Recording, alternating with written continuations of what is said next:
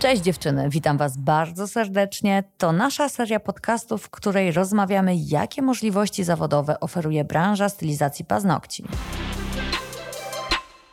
Dzień dobry, Magda Malaczyńska, podcasty Indigo. Dzisiaj będziemy rozmawiać z Katarzyną Kaczmarek. Dzień dobry, bardzo mi miło. Kasia przyjechała do nas z Poznania, na co dzień jest instruktorem, dystrybutorem, wiadomo, marki Indigo. W branży przeszło 22 lata. Tak, taki dinozaur. Obydwie jesteśmy boomerami, ale to fajnie, bo możemy się dzielić nie tylko naszymi przemyśleniami, czy też naszymi doświadczeniami, ale też wiedzą, z czym borykają się nasi klienci, nasze kursantki. I dzisiaj właśnie o tym będziemy rozmawiać. O trzech podstawowych problemach stylistek paznokci, które nie wynikają z braku warsztatu, ale z braku obycia biznesowego, które wiadomo, sami musimy zbudować, sami musimy się nauczyć, ponieważ nie uczą tego w żadnej szkole. Będą to tak zwane kompetencje miękkie i mamy do omówienia trzy aspekty. Cóż to będzie, Kasiu? Dokładnie tak jak mówisz, brak umiejętności miękkich, tak można by było to wrzucić do jednego worka, a dokładniej mówiąc, coś, czym spotykam się na co dzień najczęściej, jeżeli chodzi o pracę z moimi kursantkami, moimi klientkami, to jest przede wszystkim problem z komunikacją, problem z asertywnością mhm. i problem z organizacją swojego czasu pracy. W idealnym świecie bylibyśmy tego uczeni w szkole albo w domu. Natomiast w praktyce bardzo często uczymy się i to boleśnie, bo na błędach Albo i się nie uczymy. Tak, i popełniamy te same błędy cały czas. A to naprawdę, słuchajcie, ułatwia niezwykle. Czasami się zdarza, że osoba, która wykonuje średniego rodzaju usługi, już nawet nie mówimy tylko o naszej branży, ale generalnie o biznesie. Zatem osoba, która wykonuje średniego rodzaju usługi, bardzo sobie dobrze radzi w biznesie, bo właśnie ma te kompetencje miękkie. A z kolei są też osoby wirtuozi w swoim fachu, a zawsze mają podgórkę z punktu widzenia biznesowego. I to są właśnie te kompetencje, o których dzisiaj będziemy rozmawiać. Kasia, do rzeczy. A asertywność. Do rzeczy to może jeszcze tylko tak wrzucę jako ciekawostkę. Słuchajcie, że najczęściej bywa tak, że jesteśmy zatrudniani w jakiejś firmie w związku z umiejętnościami twardymi, a tak naprawdę żegnamy się w związku z brakiem umiejętności miękkich. Więc gdybym miała powiedzieć, mhm. co jest ważniejsze, trochę mi się tak od razu przytoczyło to porównanie, co było najpierw, jajko czy kura. Albo kto jest ważniejszy, mama czy tato. No, no właśnie. To i to. To właśnie ważne. tutaj też bardzo ciężko odpowiedzieć na to pytanie. No i chciałabym chyba faktycznie, słuchajcie, zacząć od tego, czym jest po prostu ta asertywność i dlaczego jest taka ważna. Myślę, że ona tak naprawdę dotyczy każdego, mhm. bo będzie dotyczyć zarówno początkującej stylistki czy mhm. stylisty, jak również osób z takim stażem jak ja, bo jest ich też bardzo dużo na naszym rynku. Oczywiście ta asertywność będzie się odnosić przede wszystkim do tego, jak my tak naprawdę czujemy się sami ze sobą, ze swoimi umiejętnościami technicznymi, bo one będą się przekładać na nasze poczucie takiej pewności, na nasze poczucie wartości i z pewnością, jeśli zadbamy tutaj o to, by te poczucia oba były takie pełne, to z pewnością ta asertywność będzie u nas pełniejsza. Z drugiej zaś strony, nawet osoby, które mają długi staż pracy i są w branży bardzo długo, mhm. mogą mieć problemy z asertywnością, bo nasza wspaniała praca związana jest z pracą z klientem na co dzień i tak naprawdę kobiety mają dużą łatwość w nawiązywaniu bardzo bliskich relacji, niejednokroć. I tutaj ciężko powiedzieć o tym, żeby zachować jakieś takie duże granice, jeżeli faktycznie widujesz się z kimś co trzy tygodnie regularnie, na przykład przez 8 lat. To jest twoja koleżanka. To w zasadzie już nie wiesz, czy to jest twoja koleżanka, czy może nawet się okazuje, że te osoby stają nam się czasami bliższe niż niektórzy członkowie rodziny. No częściej będziemy je widzieć, to na no pewno. tak, znamy historie rodzinne ich, wiemy kto kiedy ma urodziny, urodziny i imieniny, tutaj też często pojawia się problem, ponieważ nawet jeżeli dbamy o ten nasz rozwój, podnosimy swoje kwalifikacje, razem z nami, z naszym rozwojem ewaluują nasze firmy, nagle się okazuje, że my mamy problem na przykład powiedzieć takiej osobie, że no słuchaj, jest podwyżka, mhm. należy za paznokcie na przykład zapłacić więcej. Mhm. I są osoby, które nawet mając długi staż pracy, na przykład nie potrafią do końca mhm. wybrnąć z takiej sytuacji. I tutaj tak naprawdę pojawia się kolejny problem. Jakie jeszcze mamy przykłady braku asertywności. To, o czym ja pomyślałam, to na przykład klientka, która się spóźnia albo nie przychodzi na usługę, i my tracimy w tym momencie pieniądze. I wiemy, że ta sytuacja może się powtórzyć. I teraz jak klientce, która ma ośmioletni staż, czyli jest koleżanką, w jaki sposób jej zakomunikować, żeby tego nie robiła? Rozliczyć ją, wziąć zaliczkę? Co byś poradziła? No i tutaj tak naprawdę mamy do wyboru kilka różnych narzędzi. Po pierwsze, ja zachęcam do tego, żeby stworzyć regulamin. W regulaminie fajnie można opisać wszystkie zasady współpracy i to jest bardzo przydatne narzędzie, dlatego że jest w stanie tak naprawdę nam określić zasady zasady współpracy i pozwala nam uniknąć mało komfortowych sytuacji dla obu stron, bo i my z jednej strony nakreślamy zasady współpracy z nami, a z drugiej strony stawiamy mhm. granice i klient wie, co jest akceptowalne, a co akceptowalne nie jest. Fajnie też przedstawić ten regulamin, bo okej, okay, wyślemy go SMS-em, ale to jeszcze tematu nie załatwia, bo to, że coś wysłaliśmy, to nie znaczy, że klient się zapoznał. Więc jeżeli będzie sytuacja, w której w regulaminie mamy napisane, że spóźnienie tudzież niepojawienie się na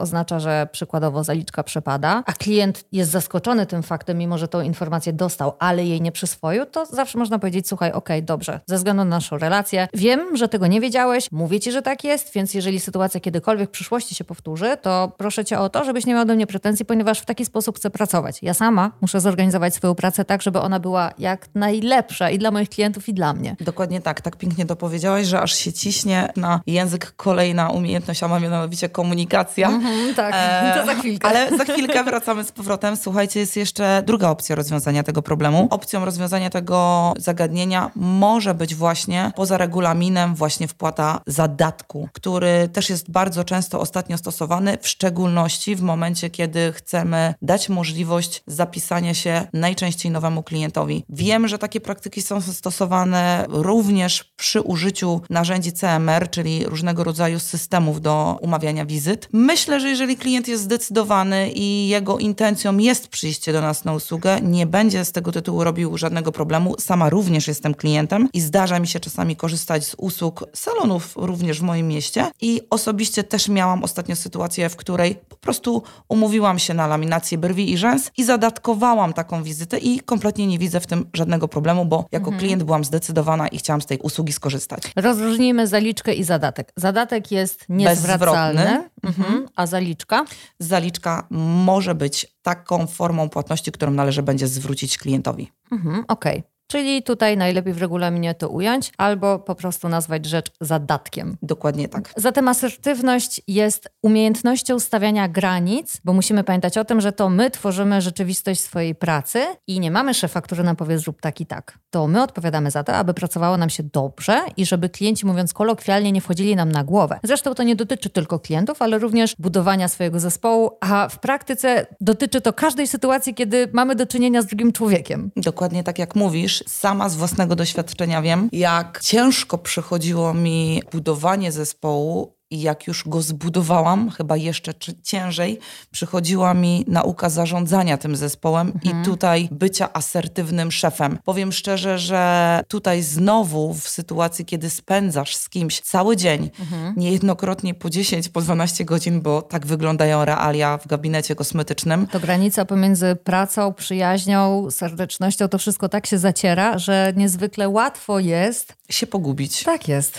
I nagle dochodzisz do wniosku, że jest ci głupio zwyczajnie powiedzieć swojemu pracownikowi: Słuchaj, stara, powinnaś wynieść te śmieci mhm. albo zamieść podłogę. I nie przechodzą ci te słowa przez gardło, potrafisz sama ostentacyjnie zrobić tą czynność, bo zakładasz, że twoja ostentacja w tym działaniu zmusi kogoś do refleksji i może y, za ciebie zrobić całą robotę i powie pracownikowi: Hello, tu są granice, powinnaś wynieść te śmieci. A to tak nie działa. No niestety nie. Kasiu, z Twojej perspektywy, Twojej pracy z kursantkami, w jaki sposób budować asertywność? Przede wszystkim pewność siebie, swój rozwój, bo to naprawdę bardzo pomaga. Oczywiście nie ma takiego środka, żeby sobie go zaaplikować i żeby dzięki niemu móc się jutro nauczyć tej asertywności. No niestety to też jest sytuacja taka, gdzie musimy doświadczyć w naszej pracy pewnych sytuacji, mhm. które po prostu nas rozwijają, które nas uczą. Brzydko mówiąc, czasami trzeba dostać po nosie, żeby po prostu pójść po rozum do głowy. Niemniej jednak pamiętajcie, że jeżeli spotykacie się w swojej pracy z tym, że ktoś reaguje negatywnie, złością, nerwami, nie wiem, jakimiś innymi negatywnymi, negatywnymi uczuciami na stawianie granic przez nas, to z pewnością wtedy ta nasza asertywność powinna być w szczególności tutaj postawiona. Warto też jest zrobić sobie podsumowanie każdego dnia, szczególnie jeżeli doszło do sytuacji, w której my się zdenerwowaliśmy. Jeżeli tak było, to zastanówmy się, co było powodem i zastanówmy się, czy nasza granica nie została przekroczona, bo zazwyczaj złość jest reakcją na zagarnięcie naszych granic. Warto jest analizować, co się wydarzyło, zastanawiać się nad własną reakcją, po to, żeby przy kolejnej takiej sytuacji zareagować mądrzej. Pamiętajmy, że zdenerwowanie do niczego nas nie doprowadzi, a wręcz przeciwnie, spowolni. Warto też pamiętać, że nie jesteśmy swoimi emocjami, tylko chwilowo je przeżywamy, zatem każda burza kiedyś się kończy. Kasiu, jakaś złota rada? No, taka rada z moich y, ostatnich lat, bo też staram się cały czas nad sobą pracować, jest taka, a nadal też pracuję z klientami. Wszyscy pracujemy nad sobą i to jest właśnie to jest najfajniejsze w nas. Nie wyobrażam sobie nie pracować, to było, ojej, niedobrze. To by było naprawdę no, nieciekawe. Na dzień dzisiejszy również pracuję z klientami, tak jak stylistki w gabinetach pracują z klientami i również te osoby potrafią w różny sposób na mnie wpływać. I ja odnalazłam bardzo dużo ukojenie i spokój głowy, która daje mi przestrzeń do takiego reagowania na spokojnie na różne kryzysowe mhm. sytuacje. Słuchajcie, odnalazłam ten spokój w medytacjach i jakkolwiek to nie zabrzmi dziwnie, często kiedy czuję, że gdzieś ten spokój ducha albo taka, taki balans został u mnie zachwiany, potrafię wrócić do domu, założyć słuchawki na uszy i odpalić YouTube'a i włączyć sobie Małgorzatę Mostkowską i tam po prostu, słuchajcie, mhm. słucham sobie jej medytacji i naprawdę daje mi to dużo ukojenie. Sobie myślę, Kaśka, na spokojnie. Mhm. Nie ma takiej sytuacji, której nie dałoby się ogarnąć. Oczywiście, wszyscy jesteśmy tylko ludźmi mhm. i czasami akcja budzi reakcję i czasami zdarza mi się jeszcze gdzieś tam w afekcie zareagować, ale zdecydowanie medytacja bardzo mi pomaga. A jeżeli dochodzi do sytuacji nerwowej, to nauczmy się robić pauzę. Nie reagujmy w nerwach. Jeżeli coś doprowadza nas do zdenerwowania, to świetnym jest momentem, kiedy zauważamy to, że jesteśmy zdenerwowani i wtedy powinna się pojawić w nas taka blokada. Nie, ja teraz nie będę podejmować decyzji, ja się muszę nad tym zastanowić, ochłonąć. I nauczyć też ludzi, że to, że nas postawią pod ścianą, to nie oznacza, że w tym momencie dostaną od nas odpowiedź. Chociaż są też takie sytuacje, które wymagają natychmiastowego rozwiązania, jak na przykład z klientkami. Prawda, ale tutaj powiem szczerze, że aż wkrada się kolejny aspekt naszego dzisiejszego odcinka, a mianowicie komunikacja. Przechodzimy płynnie do problemu numer dwa. Dokładnie. Problemu, ale i rozwiązania każdego problemu. Jeżeli potrafimy się dobrze skomunikować, komunikować, to poradzimy sobie w każdej w każdej, nawet najgorszej sytuacji. Kasiu, w dwóch zdaniach, czym jest komunikacja? No to w moim odczuciu, słuchajcie, komunikacja to jest przekazanie drugiej stronie informacji w taki sposób, żeby ona była zrozumiana dokładnie w tej formie, w jakiej chcielibyśmy być zrozumieni przez tą drugą osobę. I mówimy tutaj nie tylko o komunikacie werbalnym, ponieważ w całym spektrum komunikacji to jest aż i tylko 7%, ale mówimy również o intencji, o nastawieniu, o intonacji. Dlaczego tak ciężko się komunikuje poprzez maila? Bo zupełnie nie widzisz człowieka, jego oczu, nie widzisz jego wyrazu twarzy. Zatem umiejętność dobrego skomunikowania to jest powiedzenie, tak jak Kasia zaznaczyła, tego, co chcemy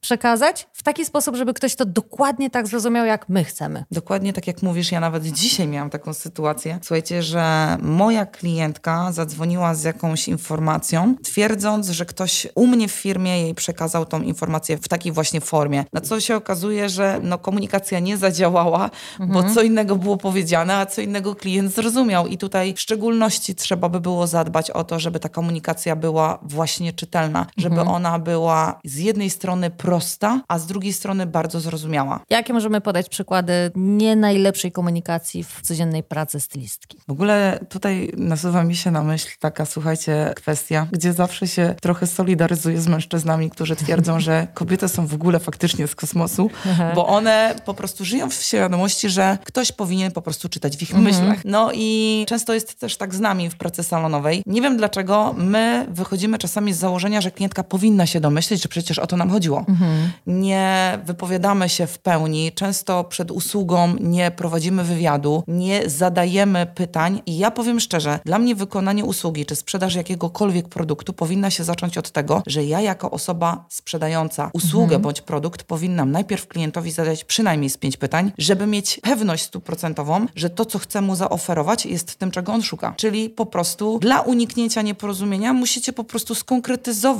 zawężyć krąg tego, czego nie chcemy w mhm. tym momencie sprzedać klientowi i doprecyzować to, o co mu chodzi, bo tak bardzo często się burzymy o to, że klientki przychodzą i nam pokazują zdjęcia paznokci i wtedy my się tłumaczymy, że to nie to światło, nie ten kąt, nie to tamto i nagle pojawia się sytuacja, gdzie tak naprawdę wystarczyłoby zadbać bardziej o dobrą komunikację i jesteśmy w stanie w pełni znaleźć rozwiązanie, bo klientka po prostu nie zna się. Ona przychodzi do miejsca, gdzie tak naprawdę mhm. przychodzi do specjalisty specjalisty i to w gestii specjalisty jest mhm. zadbanie o to, żeby ta klientka nie musiała się pocić, wyginać, naginać mhm. do tego, żeby wytłumaczyć o co jej chodzi. To my powinniśmy mieć w rękawie zapas pytań, nawet i technicznych, mhm. jakkolwiek pospolicie nie nazwanych, żeby klientka nie musiała się denerwować, że o co jej chodzi. Ta komunikacja, o której mówisz, to jest świetny przykład. Szczególnie powinniśmy zwrócić uwagę przy telefonicznym umawianiu wizyty, ponieważ umawiając kogoś, powinniśmy wiedzieć, na co umawiamy i ile czasu będziemy potrzebować, jakie paznokcie do nas przyjdą, czy tam coś na nich będzie, czy będziemy to ściągać, czy działamy na golasach. Dokładnie tak. Dokładnie tak jak mówisz, ja jak na co dzień prowadzę szkolenia, to bardzo często w tych szkoleniach przemycam różnego rodzaju takie menadżerskie smaczki i na przykład moje kursantki uczone są na tych szkoleniach, poza mhm. tymi paznokciami, na przykład podaję im na tacy gotowe pytania, taką checklistę, rozmowy, wywiady, wywiadu z klientem już na poziomie rozmowy telefonicznej. Tutaj też bardzo dużą uwagę zwracam na to, że jeżeli ktoś faktycznie korzysta z narzędzi CMR, na przykład, nie wiem, Momento,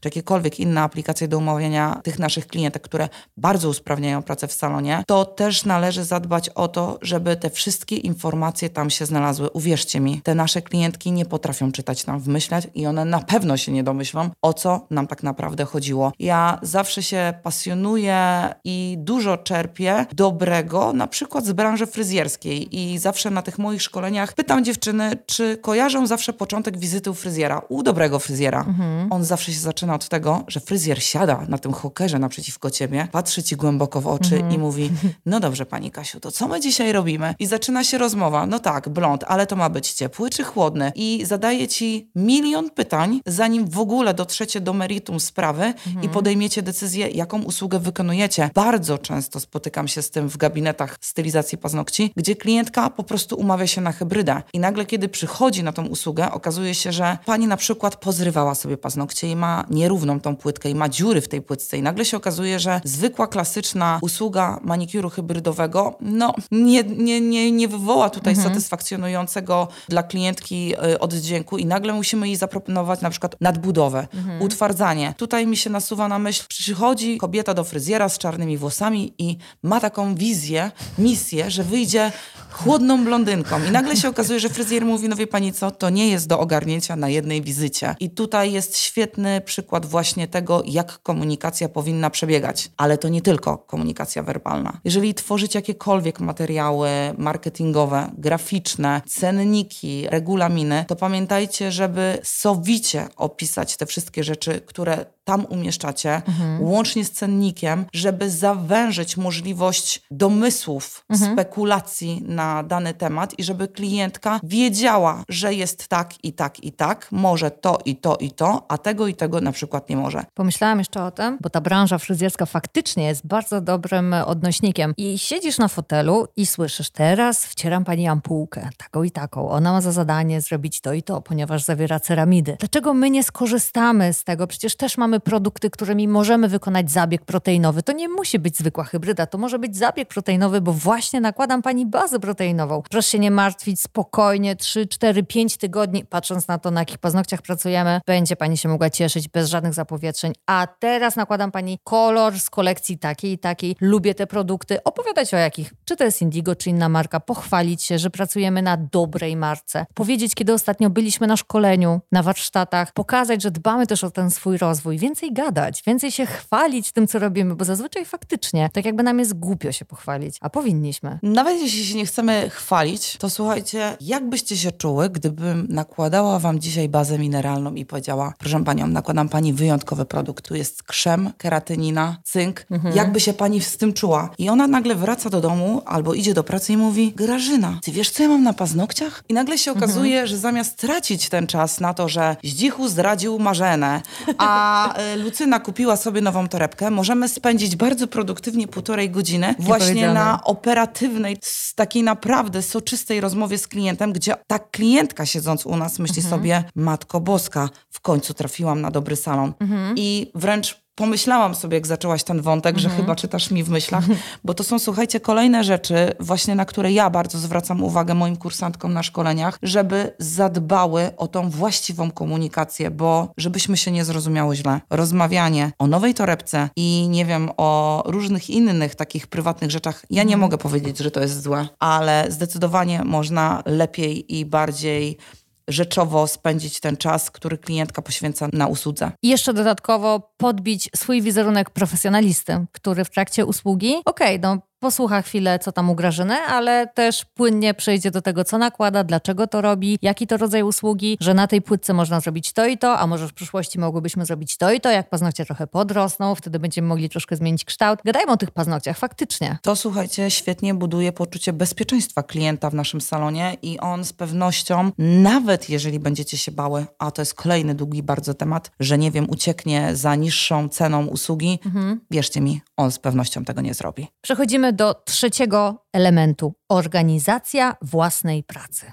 No, a jak pomyśleć o tym, że mamy jeszcze do czynienia z sezonowością w naszej pracy, to jak sobie pomyślę, nie wiem, o okolicy Świąt Bożego Narodzenia mm -hmm. albo Wielkiej Nocy, mm -hmm. albo w okresie przedwakacyjnym, mm -hmm. gdzie mhm. po prostu tej pracy jest po kokardę. A z drugiej strony dziura tuż po nowym roku szkolnym, dziura w styczniu, no tak luźniej nieco. No i nagle się tutaj okazuje, że zabrakło planowania, mhm. zabrakło organizacji, zabrakło takiego kawałka naszej podłogi, na to, żeby po prostu coś przemyśleć, coś zaplanować. Słuchajcie, prowadząc gabinet kosmetyczny, to nie jest tylko taka robota, że przychodzę sobie dzisiaj, siadam, zrobię sześć klientek, wychodzę. Jesteście właścicielami salonów. Mhm. Waszym obowiązkiem jest nie tylko robić piękne stylizacje i super, że się kształcicie i cały czas podnosicie swoje kwalifikacje, ale waszą chyba w zasadzie ważniejszą rolą jest to, że jesteście właścicielami gabinetu kosmetycznego. To jest naprawdę kawał takiej roboty do wykonania, gdzie trzeba czasami po prostu się trochę pouczyć, trzeba trochę nad sobą popracować. Mhm. I ja też do tego dochodziłam latami. Zanim do tego doszłam, straciłam mnóstwo pieniędzy,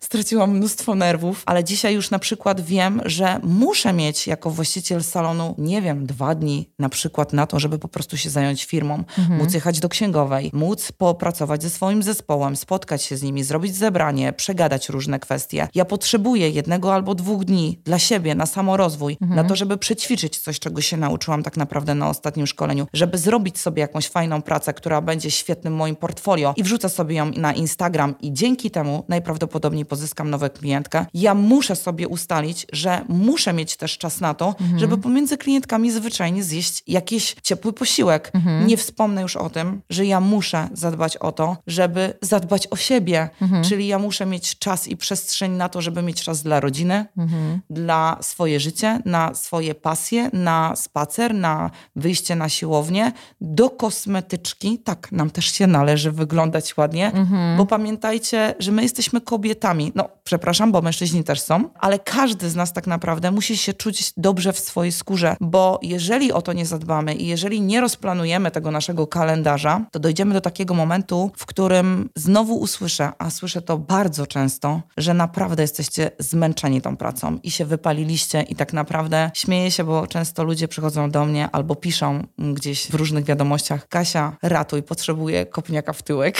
Mm-hmm. I to jest ten moment, kiedy spotykamy się na, na takich spotkaniach, które prowadzę, takich biznesowo-menadżerskich, gdzie po prostu wstrząsam ludźmi i mówię, człowieku, obudź się. Ta praca nie ma cię wypalać. Ty nie mm-hmm. masz wychodzić z tej pracy i wracać do domu już po prostu w takim stanie, że nie masz siły porozmawiać z dzieckiem i z mężem, a następnego dnia rano wstawać i myśleć sobie, o matko, ja znowu idę do tej pracy. Ta praca musi wam dawać radość, a żeby mhm. była ta radość i ta satysfakcja i zadowolenie, to musicie znaleźć balans i musicie pomyśleć o rzeczach, które nie będą tu i teraz przynosiły wam dochodów, mhm. ale będą nieocenione i niepoliczalne, mhm. jeżeli chodzi tak naprawdę o taką higienę osoby własnej. Można wymieniać bez końca powody, dla których powinniśmy to zrobić, bo nawet jeżeli jesteśmy robokopem, pracocholikiem, który kocha to, co robi i nie chce marnować czasu na planowanie swojego dnia, bo przecież w tym czasie może jeszcze zrobić trzy usługi i mieć wyższy obrót dzienny. Dziewczyny, kręgosłup kiedyś nas z tego rozliczy.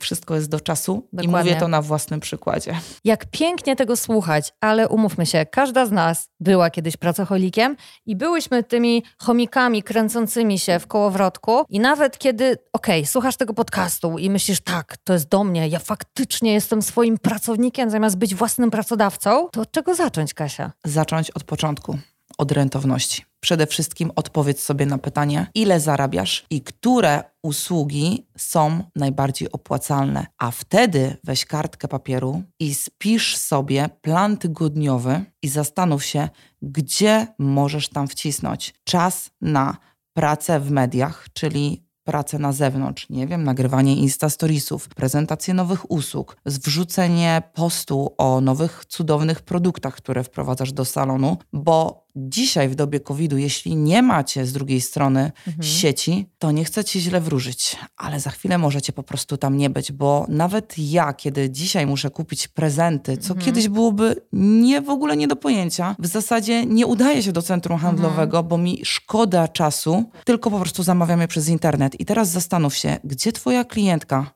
znajdzie salon, w którym zrobi nail button. Myślę też, że fajnym krokiem jest posłuchać sobie innych materiałów, innych podcastów, poczytać książki. Na YouTubie jest dużo wywiadów. Wiadomo, że nie z każdym zarezonujesz, nie z każdym audiobookiem będzie ci po drodze, ale warto jest jednak pamiętać, że my jako stylistka paznokci przede wszystkim jesteśmy własnym szefem, który decyduje o losie i karierze, decyduje o tym, gdzie będziemy za dwa lata i samo się nie zrobi. Zatem nie tylko kompetencje twarde, czyli stylizacja paznokci, ale również kompetencje miękkie, których dzisiaj rozmawialiśmy, a była to Kasiu. Asertywność, komunikacja i organizacja własnej przestrzeni i swego czasu pracy. Będą decydowały o tym, gdzie będziemy za rok, za dwa lata, ile będziemy zarabiać, czy będziemy szczęśliwi, czy będziemy się skalować. Od czegoś trzeba zacząć. Ślicznie Ci dziękuję za dzisiejszy podcast. Ja bardzo dziękuję za zaproszenie. Cieszę się bardzo, że dziewczyny, które do Ciebie trafiają na szkolenia paznokciowe, wychodzą nie tylko z wiedzą, jak robić paznokcie, ale również jak pracować w efektywny sposób. Zapraszam Was, dziewczyny, na Instagram Katarzyny, który, Kasiu, jak Cię znaleźć? Jak się nazywa? Kasia, podłoga, kaczmarek, uwaga, bez K na końcu. Czyli Kasia, podłoga, kaczmare? Kaczmare.